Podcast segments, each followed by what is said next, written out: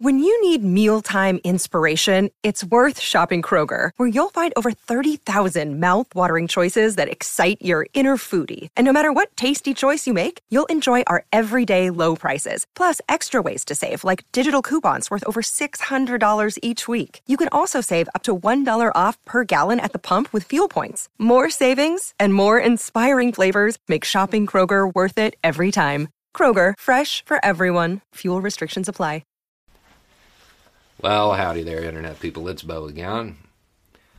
So, today we're going to talk about Biden's uh, shifting attitude towards the filibuster. Now, for those that don't know, the filibuster is a rule in the Senate, and the effect of the rule is that it ends up requiring 60 votes to get something passed. It's a rule, it's not part of the Constitution, it's a rule. Um, the purpose of it, theoretically, was to make sure that there was proper debate about things. That was the goal, in theory. In reality, the filibuster has been an anchor on progress in this country for a very, very long time.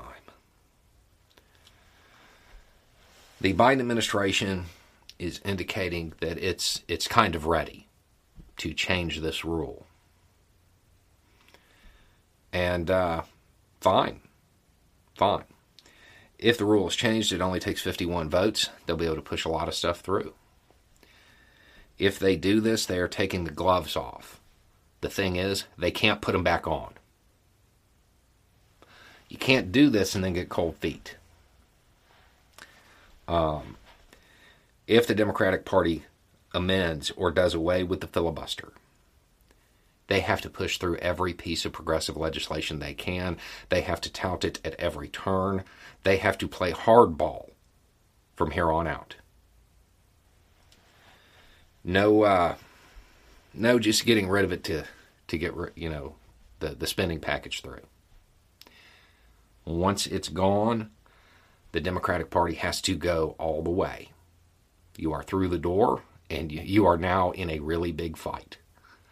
Um, see, the risk is that the Democratic Party gets rid of it, pushes through a little bit, but the impacts of that policy, well, they're not felt right away. They're not felt, and they don't do a good job publicizing it. They don't get on message. And then when that next election rolls around, that majority shifts. And you've handed Republicans the tool they need to turn this country into the most regressive, backward state in the world. If the Democratic Party is up for it and they are actually ready to, to play hardball and to view politics in the sense of moving the country forward rather than trying to just constantly seek compromise with people who do not want to compromise, it's a good idea. If they're not willing to do that and they get rid of this filibuster, expect Republicans to push through every single curtailment of civil liberties, anti progress, anti everything piece of legislation that they can at the first opportunity they have. It is a huge gamble. That being said, there have been enough Democrats talk about getting rid of the filibuster publicly that it may not matter. Because if that majority shifts, Republicans may do it anyway.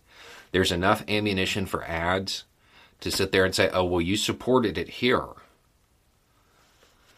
So there may not be that much to lose. But uh, there's no halfsies with this. It's got to be all or nothing. If they take the gloves off, they have to stay off. And they have to push through everything they can as quickly as they can. And they need to get on message that we're moving the country forward. We're doing something about climate change. We're doing something about education. We're doing something about police reform. We're doing something about the environment in general. We are doing something about the different demographics in this country that have been wronged. Because once that's gone, there's no excuse. There, there's no way to take it back. And the voters will expect a lot done in a very short period of time, and they have to be able to fill it. They have to see it. They have to be able to